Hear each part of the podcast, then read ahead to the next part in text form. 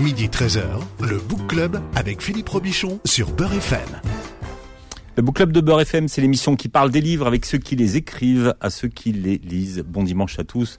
Mon invité, c'est Salima Tenfish aujourd'hui. Bonjour Salima. Bonjour Philippe. Vous, êtes, euh, vous enseignez le cinéma. C'est ça. À la Sorbonne. Et euh, vous publiez euh, Beurette, un fantasme français aux éditions du Seuil. Alors donc c'est, vous êtes la co-auteur, hein, c'est ça, puisque euh, Sarah Difala, euh, ma co-auteure et amie, n'a pas pu être présente, elle s'excuse. C'est une enquête qui a été commencée il y a trois ans. Euh, qu'est-ce que vous vouliez montrer dans ce livre? Beaucoup de choses. Peut-être d'abord pour commencer, je peux dire que notre point de départ, c'était le fait que toutes les deux, alors qu'on est des amis d'enfance, on s'est rendu compte un jour qu'en discutant, qu'on avait toutes les deux refoulé euh, notre culture euh, algérienne, puisqu'on est toutes les deux d'origine euh, algérienne. Et c'est ça qui nous a donné envie de démarrer cette enquête, c'est-à-dire d'aller auprès d'autres femmes comme nous, qui sont françaises d'origine maghrébine et qui, elles aussi, peut-être, avaient une difficulté avec cette double culture. D'accord. Mais vous n'en parliez pas du tout? Non, c'est ça qui est dingue. Alors qu'on est toutes les deux euh, kabyles, on est toutes les deux euh, bilingues, berbérophones, et je crois que... Vous parlez toutes les deux kabyles, hein Ouais, on parle toutes les deux kabyles, et pourtant on n'a jamais parlé ensemble de nos origines, de notre culture, euh, à part à de très rares exceptions. Et, et ces exceptions, c'est toujours pour se moquer de la culture de nos parents. Mhm. Vous avez gardé le silence sur cette double appartenance, mhm. dites, dites-vous. Mais c'était quoi de façon tacite Ça se passait comment? Mais alors pour chacune, euh, ça a pu être un peu différent. Donc euh, moi qui euh, viens d'une famille assez nombreuse, avec mes frères et sœurs, par contre, on parlait de cette double culture. donc ça pouvait être soit pour se raconter. Donc mon frère, surtout mon frère aîné, lui qui est né dans les années 70, lui c'était clairement pour raconter qu'il subissait des discriminations, donc des contrôles aux faciès, des. je me souviens très bien de cette histoire qu'il n'avait pas pu rentrer en boîte de nuit, que beaucoup d'autres filles qu'on a rencontrées nous ont raconté de leurs frères. Et avec mes sœurs, c'était pour dire à quel point cette culture traditionnelle nous entravait, nous empêchait. Euh, c'est ce qu'on se disait dans le dos de nos parents. Vous, vous avez, alors vous expliquez hein, que par exemple votre père switchait hein, du kabyle au français pour vous parler. Ouais, ouais. Que, ça donnait quoi dans le ah ben, Concrètement, ça donnait, euh, je l'écris par exemple dans le texte, euh, je me souviens dans le bus par exemple, il pouvait me dire « tranquille, elle va s'énerver, par exemple. Donc ça, je viens de dire, euh, euh, reste tranquille, euh, sinon la femme, sous-entendu la femme assise à côté de toi, elle va s'énerver et là tu vas voir à la maison, je vais te régler ton compte, quoi. Et ça, pour vous, c'était la honte à l'international? Alors c'était pas, justement pour Sarah, c'était la honte qu'on lui parle arabe et pour d'autres filles qu'on a interrogées. Moi, au Kabyle, moi la honte c'était plutôt le fait que mon père ait un accent ou qui s'énerve dans les administrations, euh, où euh, je me souviens, mm. euh, c'est ce que raconte aussi une autre fille qu'on a interrogée, à la poste, où je me souviens de détails comme ça. Où à chaque fois mon père s'énervait ou prenait un accent, je me disais oh là là c'est la honte. Et après je me suis rendu compte en grandissant qu'il y avait plein d'autres gens qui étaient pas forcément d'origine maghrébine où les parents n'avaient pas d'accent, qui avaient aussi la honte parce que leurs parents perdaient leur calme devant les administrations, bien justifiées d'ailleurs. Maintenant on appelle ça la glottophobie et le terme voilà est popularisé mais c'était de la glottophobie. Ouais, c'est ça, c'était de la glottophobie. Et euh, moi, ce qui m'a frappé en, en, menant cette enquête avec Sarah, c'est à quel point cette honte de soi euh, pour notre génération et euh, donc nous on a 37 ans et pour celles qui sont encore plus âgées que nous et plus jeunes, donc on a rencontré des filles de 18 à 50 50 ans environ. Et ben cette honte de soi, elle est partagée. Alors que j'aurais pu imaginer dans un premier temps avant de me lancer dans l'enquête que finalement c'était un, un problème générationnel et que peut-être les enfants euh, d'immigrés qui sont arrivés euh, dans les années 60 avaient peut-être moins cette honte. Et en réalité, ben, on s'est rendu compte qu'elle était partagée. Vous vouliez à tout prix vous défaire de la culture algérienne de vos parents.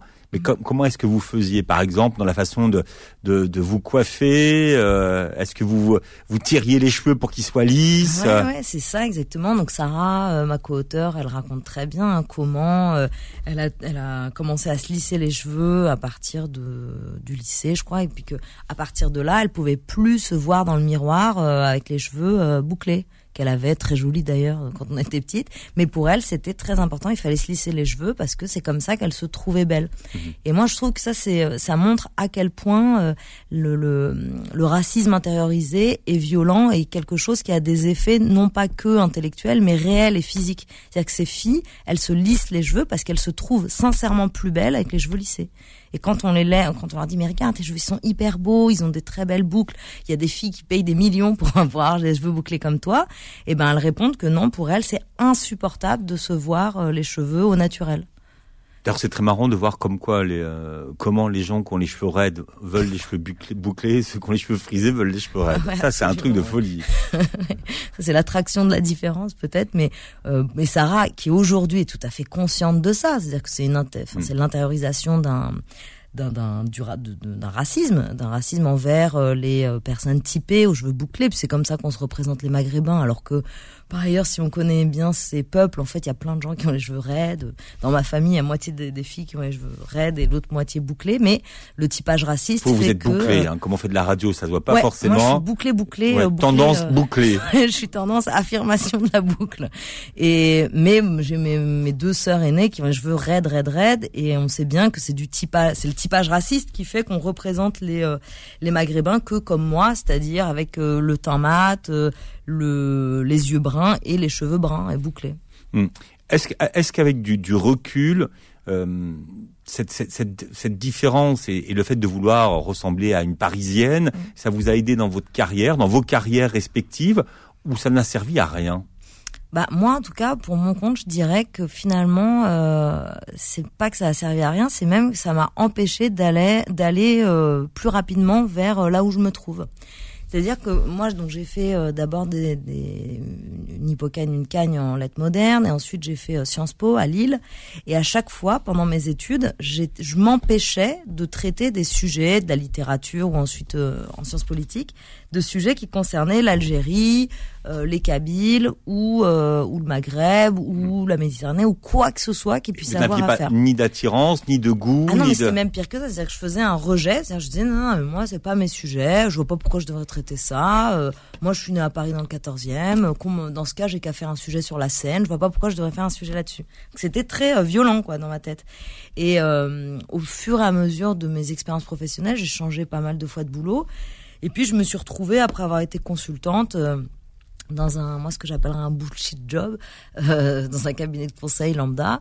Je me suis retrouvée à Nanterre au cabinet du maire de Nanterre. Et c'est là que euh, avec les élus euh, issus de l'immigration maghrébine qui étaient très très très militants certains avaient fait la, la marche des beurs avaient accueilli la marche des beurs Plusieurs avaient connu les bidonvilles de Nanterre. C'était des élus très euh, affirmatifs dans leur identité, euh, en tout cas différents dans le multiculturalisme, et à la fois très apaisés avec cette identité, qui m'ont fait euh, ouvrir les yeux, moi je dirais. En fait, c'est là que j'ai commencé à me dire, mais en fait, toi, Salima, bah toi, t'as un problème avec ça. C'est-à-dire que c'est pas que tu ne tu te désintéresses de ces sujets, de cette littérature, c'est que toi, t'as pas t'as pas accepté le fait que t'étais une femme euh, d'origine maghrébine et que donc en France on t'appellerait une arabe, même si je suis kabyle, mais en France on dit les arabes. Et ça, ça a été, ça m'a frappé. Puis il y a eu un bouquin aussi un jour, j'écoutais, euh, bah là comme, euh, alors c'était pas ton émission Philippe, mais ça aurait pu être être celle-là.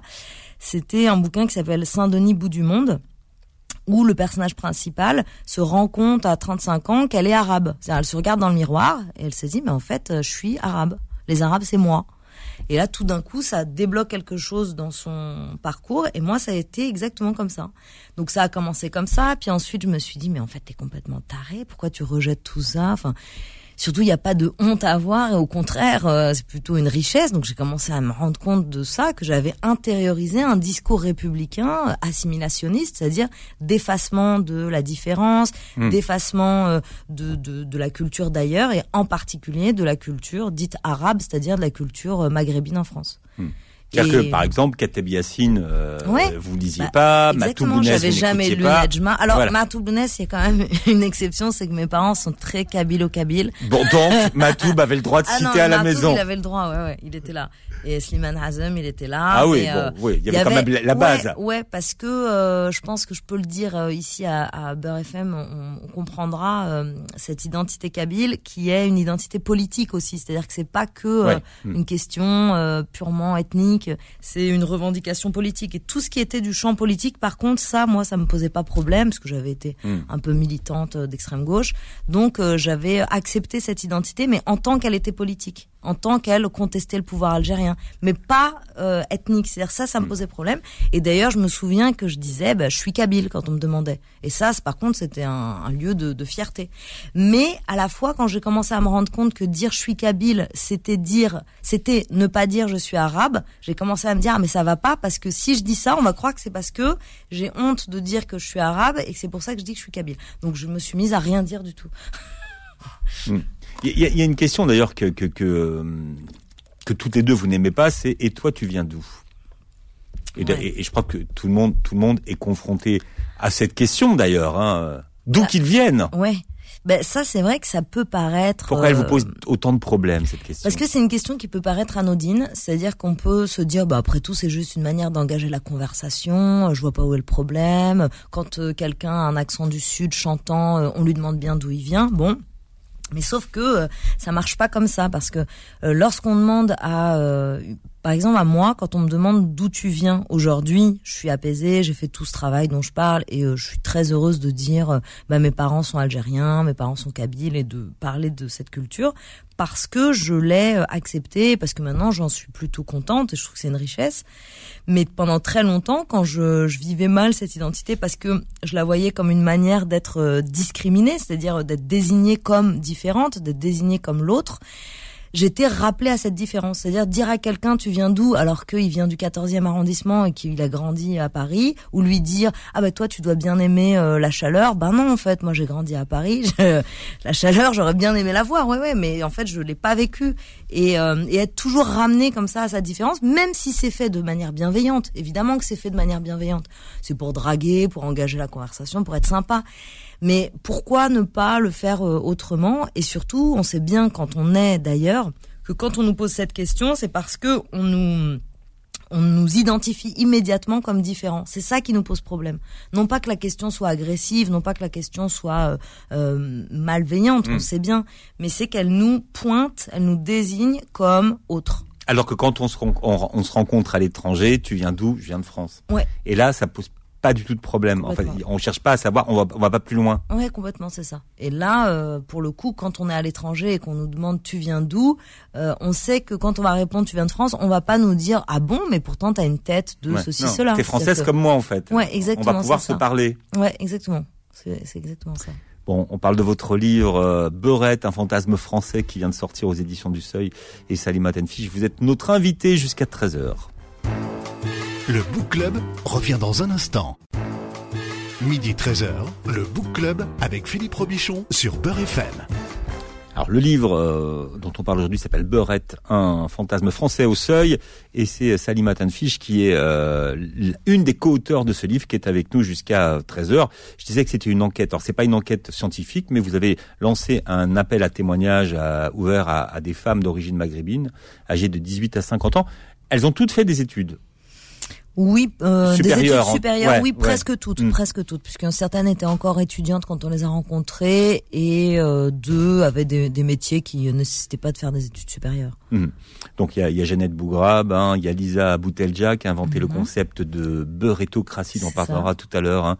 Euh, un univers dans euh, lequel les femmes maghrébines sont libres et indépendantes et qui mènent un, un combat justement autour de la déconstruction de cette image de la beurette. Mhm. Euh, Également, qui Chef est d'orchestre. chef d'orchestre. Oui, donc il y, a, il y a beaucoup de femmes que vous avez euh, que vous avez rencontrées. Est-ce qu'elles ont toutes accepté les femmes les femmes que vous avez sollicitées? Ben euh, non, enfin celles qui, ont- qui sont dans les oui, bien sûr, mais euh, oui, on a interrogé, en tout cas, on a demandé à, d'autres femmes. euh, euh, on a demandé par exemple, bien sûr, à Rachida Dati. On aurait été très heureuse d'avoir son témoignage, qui finalement n'a pas pu. Euh, on a demandé. Elle n'a pas pu pour des questions d'agenda? Oui, c'est ça. D'accord. On a demandé aussi à Samia Gasmi à Marseille, qui finalement n'a pas pu. Euh, pareil pour des questions d'agenda. Bah, que- Euh, Najat Vallaud-Belkacem également, qui a donné quelques réponses, mais qui s'est pas prêté non plus au jeu. Et donc bon, on saura jamais si c'est parce qu'elles ne souhaitaient pas euh, associer leur image euh, à, un, à un travail sur les beurettes, ou si euh, elles avaient réellement pas le temps.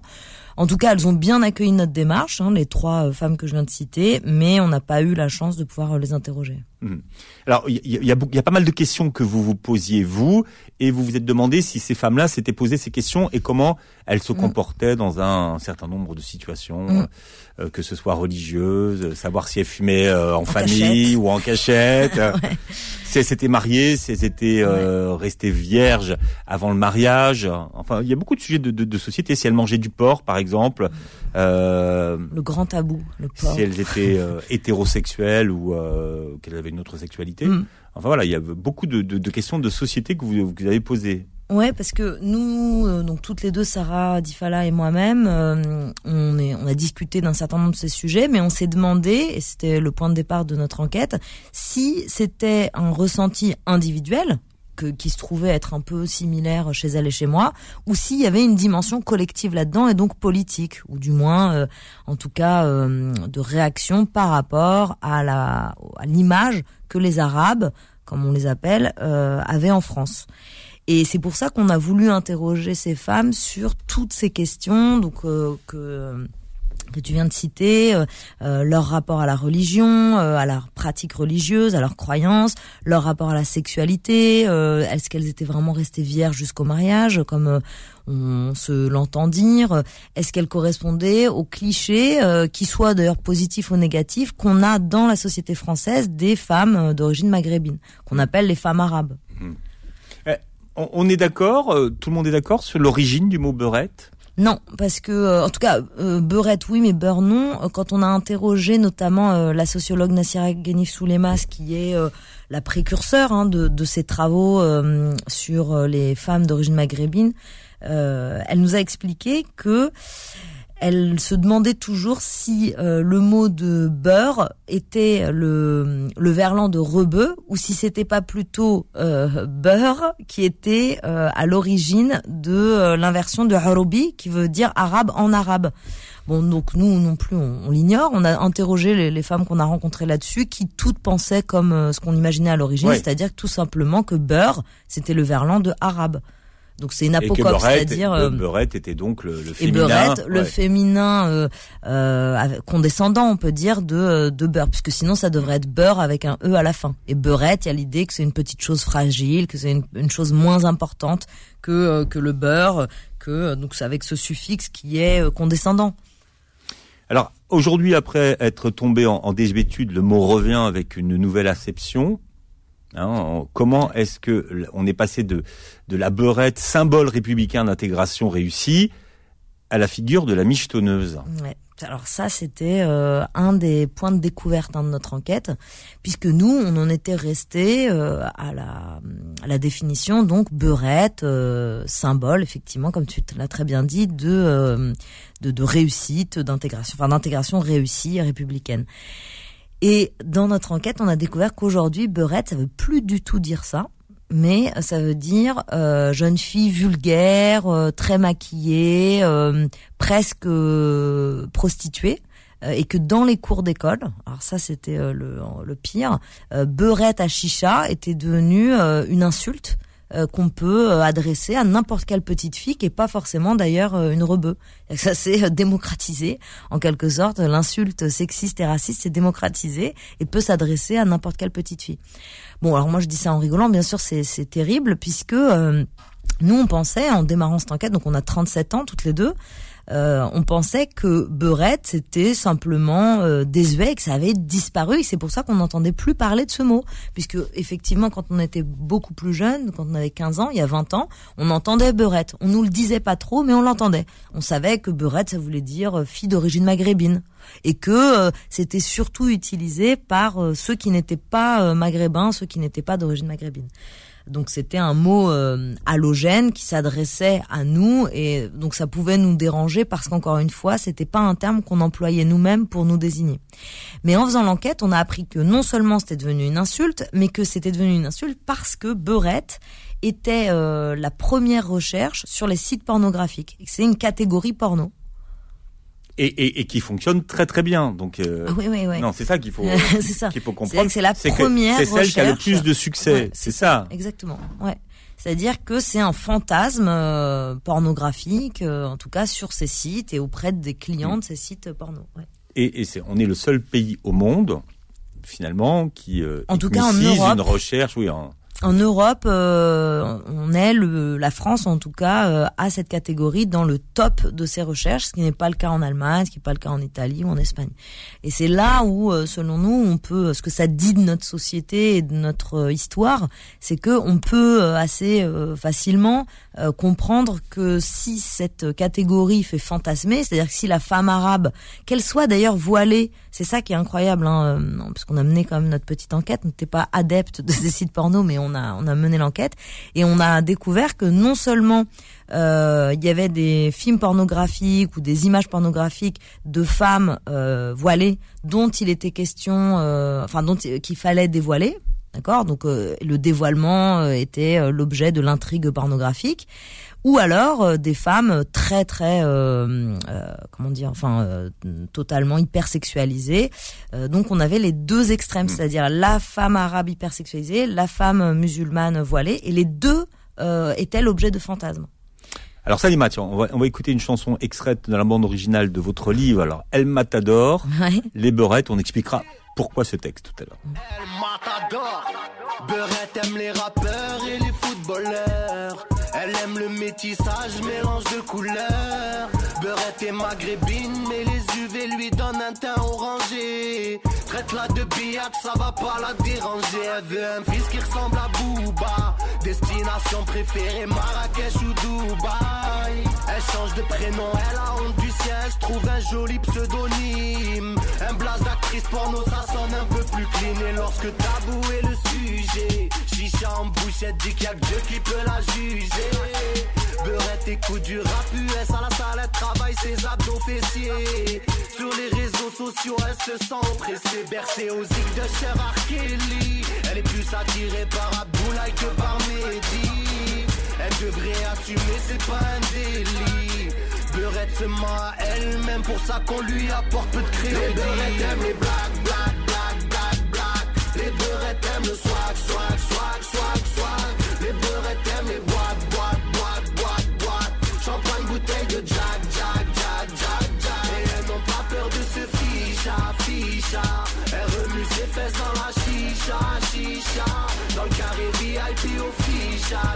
fichal. Elles vont m'en vouloir d'avoir dit ça, dit ça. Beurette s'identifie à Kim Kardashian. Elle veut son Kenny West car elle a pas d'argent. En boîte, elle s'assoit qu'à la table des grossistes. Tu lui offres 3-4 verres en échange d'un zéro aussi. Sur Instagram, ses grosses fesses en photo de profil. Un lissage brésilien ou brushing avec des fossiles. Elle aimerait être une star et percer dans la télé-réalité. Le monde à l'occidental a déraciné. À la maison, elle a l'air d'une fille sage. Mais c'est une fois dehors qu'elle montre son vrai visage. Quand tu la croises, tu fais arrêt sur image. Un peu comme Bella, elle fait trembler tous les villages. Les beurettes aiment les black, black, black, black, black. Les Alors Salima, explication de, de texte. Ben euh, déjà merci de l'avoir repassé parce que là on, se rend bien compte euh, de ce qu'on était en train de dire, c'est-à-dire euh, que la là on est dans le, le cliché, le ouais. stéréotype. On est dans tous les clichés euh, de la femme euh, arabe hyper sexualisée. Donc c'est un des points donc du, du de l'éventail que je décrivais tout à l'heure. Hein. À un de ces points cardinaux, il y a la femme hypersexualisée et à l'autre, la femme musulmane voilée. Là, je trouve ce qui est frappant dans la chanson de El Matador, c'est que il accumule donc tous les euh, clichés de euh, la beurette euh, à chicha, hein, donc il, le, il le nomme d'ailleurs, hypersexualisée, qui a une qui est très vulgaire, qui est maquillée, qui a du fond de teint, enfin qui fait des UV et qui qui est orange, oui qui est orange parce qu'elle se met du fond de teint, enfin du, du oui, du, du de l'autobronzant. Et moi, ce que je trouve malgré tout intéressant, c'est que euh, dans une des paroles de chanson, il dit qu'elle devrait assumer euh, et que si on l'attaque, elle dit euh, seul Dieu peut me juger. Donc d'une certaine manière, si c'est vrai que la chanson est, frappante, euh, euh, là, en l'écoutant, on, on souriait parce on, on voit la violence. voilà, on voit la violence euh, des, hum, des, des, clichés, on voit la violence surtout adressée aux femmes euh, qui n'auraient pas le droit d'avoir une sexualité libre. Moi, c'est ça qui me frappe toujours avec ce stéréotype-là. Bon, comme là, on a la radio, on me voit pas, je suis pas du genre hyper sexualisé, mais malgré tout, en tant que féministe, je défends l'idée que les femmes qui le souhaitent puissent s'habiller comme elles veulent et donc si elles ont envie d'être hyper euh, sexualisée ou hyper vulgaire ou hyper maquillée, ben qu'elle le fasse. Et ce dont on se rend compte euh, quand on entend genre de chansons qui rend bien compte des des, des, des représentations des, des beurettes, euh, donc des filles d'origine maghrébine qui montrent leur corps, qui s'habillent de manière très moulante, qui se maquillent, qui ont une liberté, une sexualité libre et qui l'affichent puisqu'elles se elle, elle déambule, j'allais dire. Enfin voilà, elle se montre euh, comme ça, euh, au bras. Alors là, ce qui pose problème aussi, c'est qu'elles sortent avec des hommes euh, noirs, et donc ça aussi, on voit encore du racisme dans euh, le, racisme, on pourrait dire, puisqu'on les appelle les beurettes à cull, c'est-à-dire les beurettes à noir. on voit bien là que on, enfin, on aurait l'impression que les filles rebeux n'ont pas le droit d'être libres de leur corps. Et comment vous expliquez cette ruée sur la beurette dans l'imaginaire pornographique contemporain?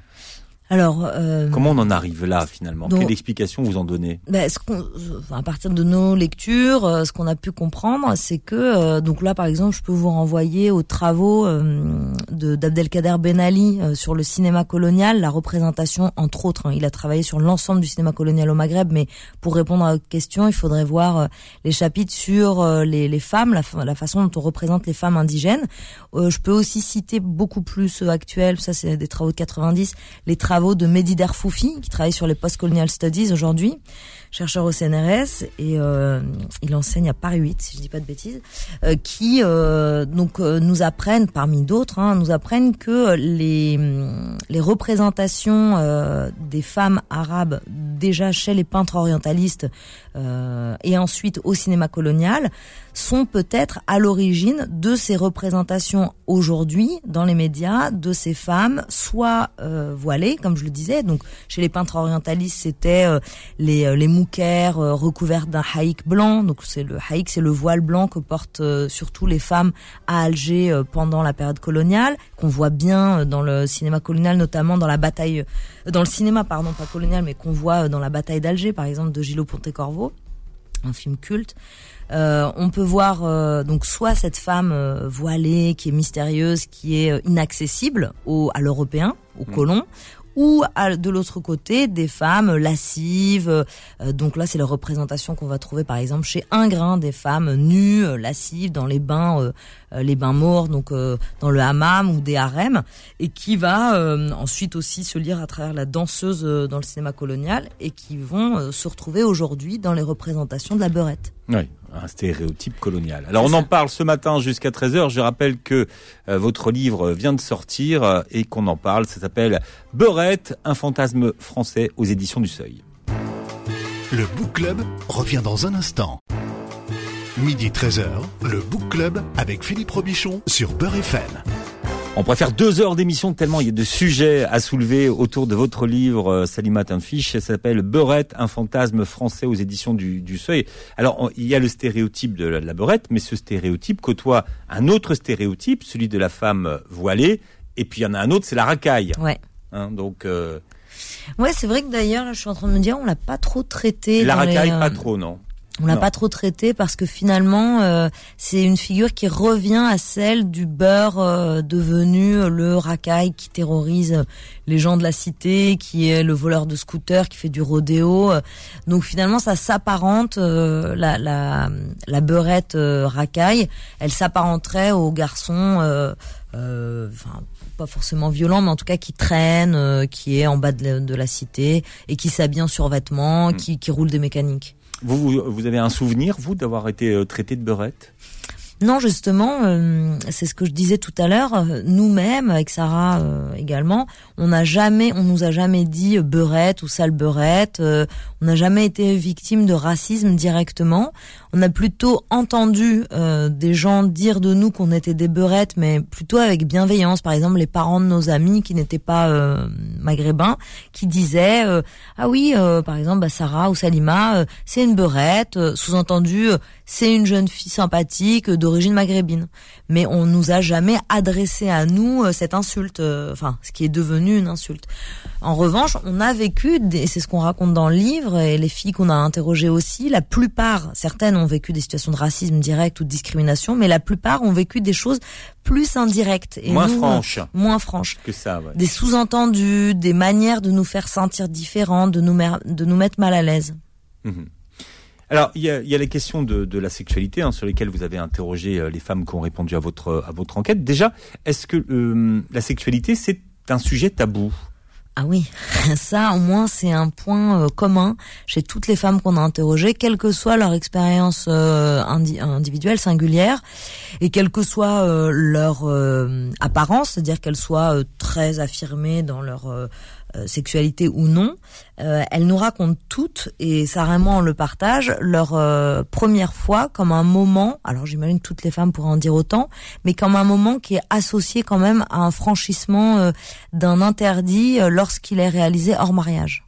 Mhm. Et chez des femmes qui pourtant n'ont pas du tout été élevées dans une radicalité religieuse. Hein euh, qui sont euh, d'ailleurs pour, euh, enfin, il y en a certaines qui sont pratiquantes, d'autres croyantes non pratiquantes, mais chez, ou d'autres athées, mais chez toutes les femmes qu'on a interrogées, ça, ça revient, c'est-à-dire le fait que la première fois, c'est c'est un moment qui est à la fois bon fascinant mais terrifiant parce que on a l'idée que on va quand même malgré tout faire un franchir un interdit et que si ça se passe mal, on pourra s'en vouloir qu'à nous-mêmes, quelque chose comme ça. Hmm.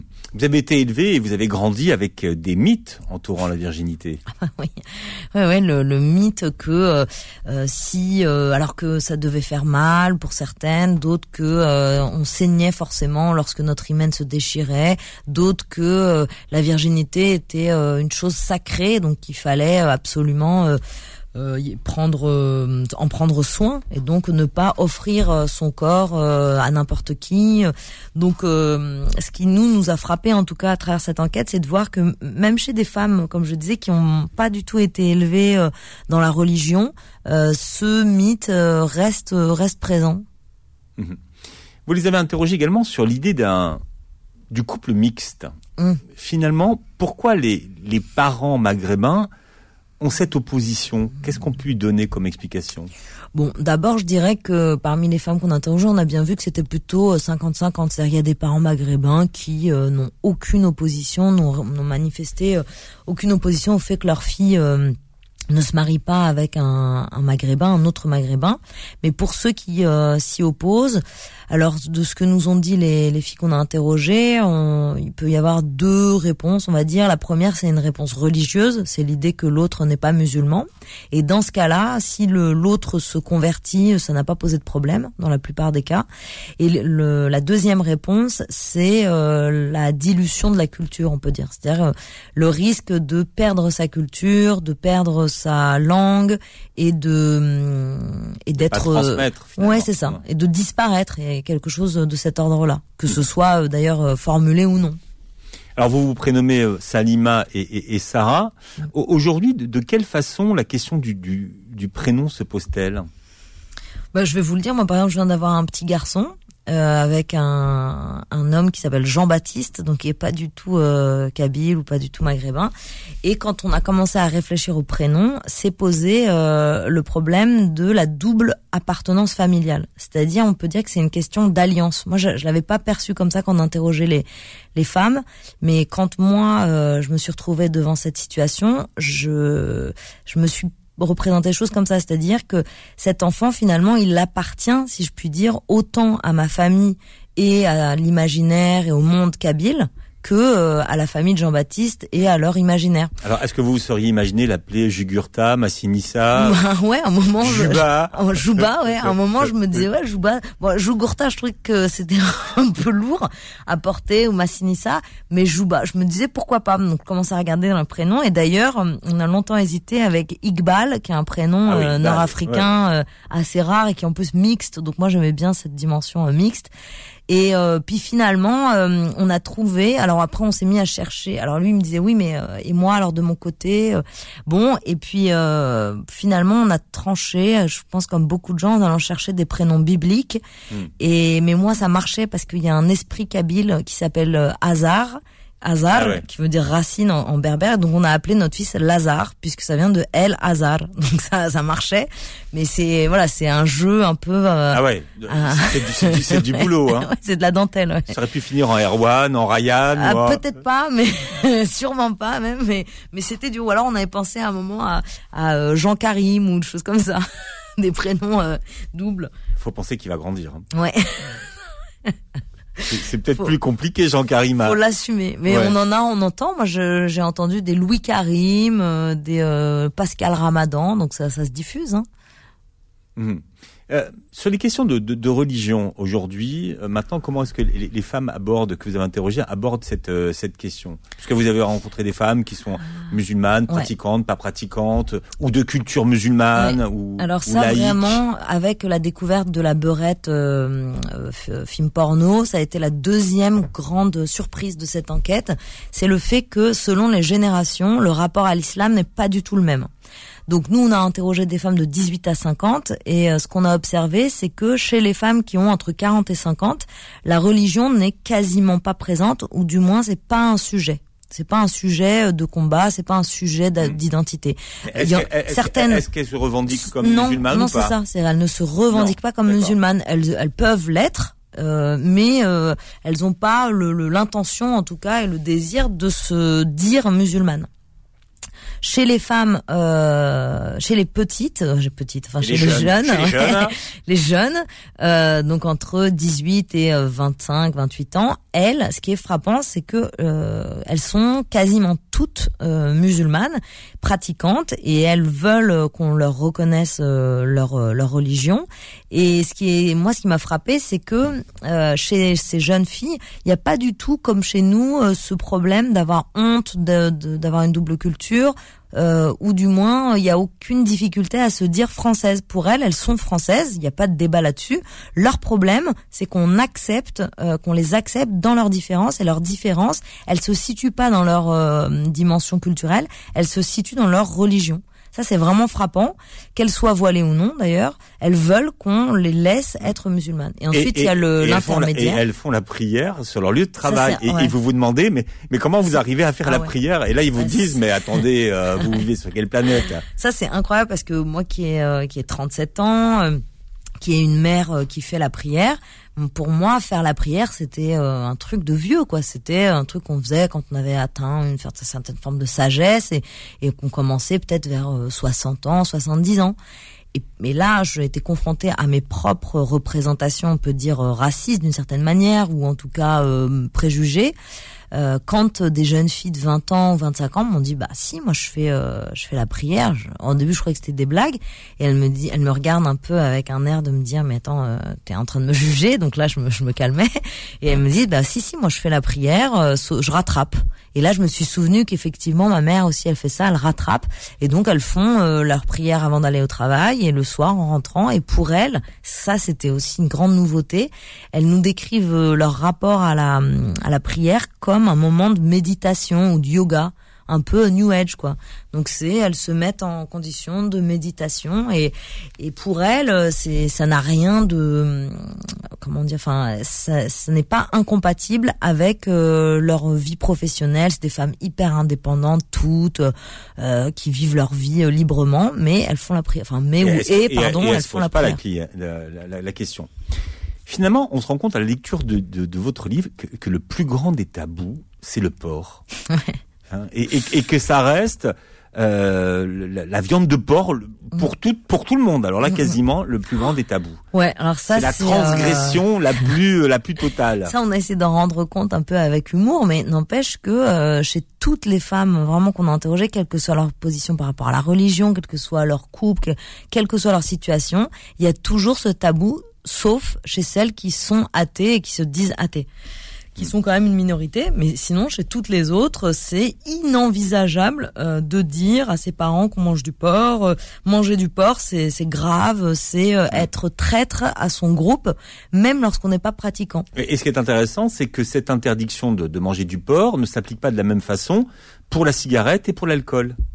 Euh, c'est interdit, vous voulez dire Oui, C'est oui, interdit. oui. C'est ça, c'est-à-dire que euh, parmi tous les interdits, donc euh, cigarettes, euh, enfin alimentaires, cigarettes, euh, porc, euh, oui, ça, cigarettes, porc et alcool, on se rend compte que le pire pour les femmes, c'est le porc et pour les hommes aussi d'ailleurs. Tandis que pour la cigarette, bon, bah, c'est mal vu, comme euh, j'imagine euh, dans beaucoup de, de milieux euh, un peu traditionnels, c'est mal vu pour une femme de fumer parce que ça fait libre en fait justement. hein. Ce qu'on reproche aux femmes qui fument, c'est d'être libre et donc peut-être si elle fume, ça veut dire que en fait elle a une liberté sexuelle. Ouh là là, il faudrait surtout pas. Gardons son utérus pour reproduire hein, le groupe. hein. Donc c'est l'interdit de la cigarette, c'est plutôt mal vu, mais c'est pas euh, c'est pas si grave que le porc. Et l'alcool, ça dépend un peu des milieux. On peut de temps en temps. Alors il y en a certaines qui me disent moi je suis très pratiquante, mais de temps en temps je bois quand même une coupe de champagne. Alors je m'étais dit le champagne ça fait luxe donc euh, c'est toléré, mais le porc non, le porc ça c'est il faut être athée pour manger du porc. Alors vous proposez une expression pour remplacer le mot beurette, c'est le mot rebeu. Rebeu. Rebeu, ouais. Ouais, pourquoi rebeu Finalement, c'est la Oh, synthèse. C'est acceptable. On sait alors c'est pas forcément euh, une, parfaite euh, solution hein, puisque ça fait encore une nouvelle catégorie, mais euh, on, on s'est rendu compte que nous-mêmes on disait rebeu, que autour de nous tout le monde dit rebeu dans le langage familier. C'est pas entré au dictionnaire, donc c'est pas une catégorie euh, qui existe officiellement encore pour le moment, mais finalement euh, on se dit que c'est pas mal parce que rebeu justement c'est pas genré. Euh, à l'oreille, on sait pas s'il y a un e ou pas à la fin. Euh, ça fait très français, e e, de dire rebeu comme ça, c'est des sonorités euh, très françaises. Et à la fois, euh, ça vient de arabi qui veut dire arabe en arabe. Donc c'est peut-être pas mal. Beurette, un fantasme français. Je rappelle que c'est le titre du livre que vous venez euh, de publier. Vous le montrez à la, tiens, à la caméra, comme ça. Il y a une caméra Oh, ouais, il y a une caméra. Oui, vous êtes. Ok. fi- ah, ah, je- ah, ah oui. Ah, ah, vous êtes filmé depuis tout à l'heure. Comme ça, c'est bien. Vous le savez maintenant. Donc, ça sera naturel. Vous réécoutez l'émission en podcast sur beurrefm.net. Et puis, d'ailleurs, vous pourrez voir la captation de cette émission sur la chaîne YouTube. Merci d'avoir été avec nous, Salima. Merci beaucoup. Je vous souhaite de passer un très bon dimanche. Merci. Retrouvez le Book Club tous les dimanches de midi à 13h sur Beurre FM.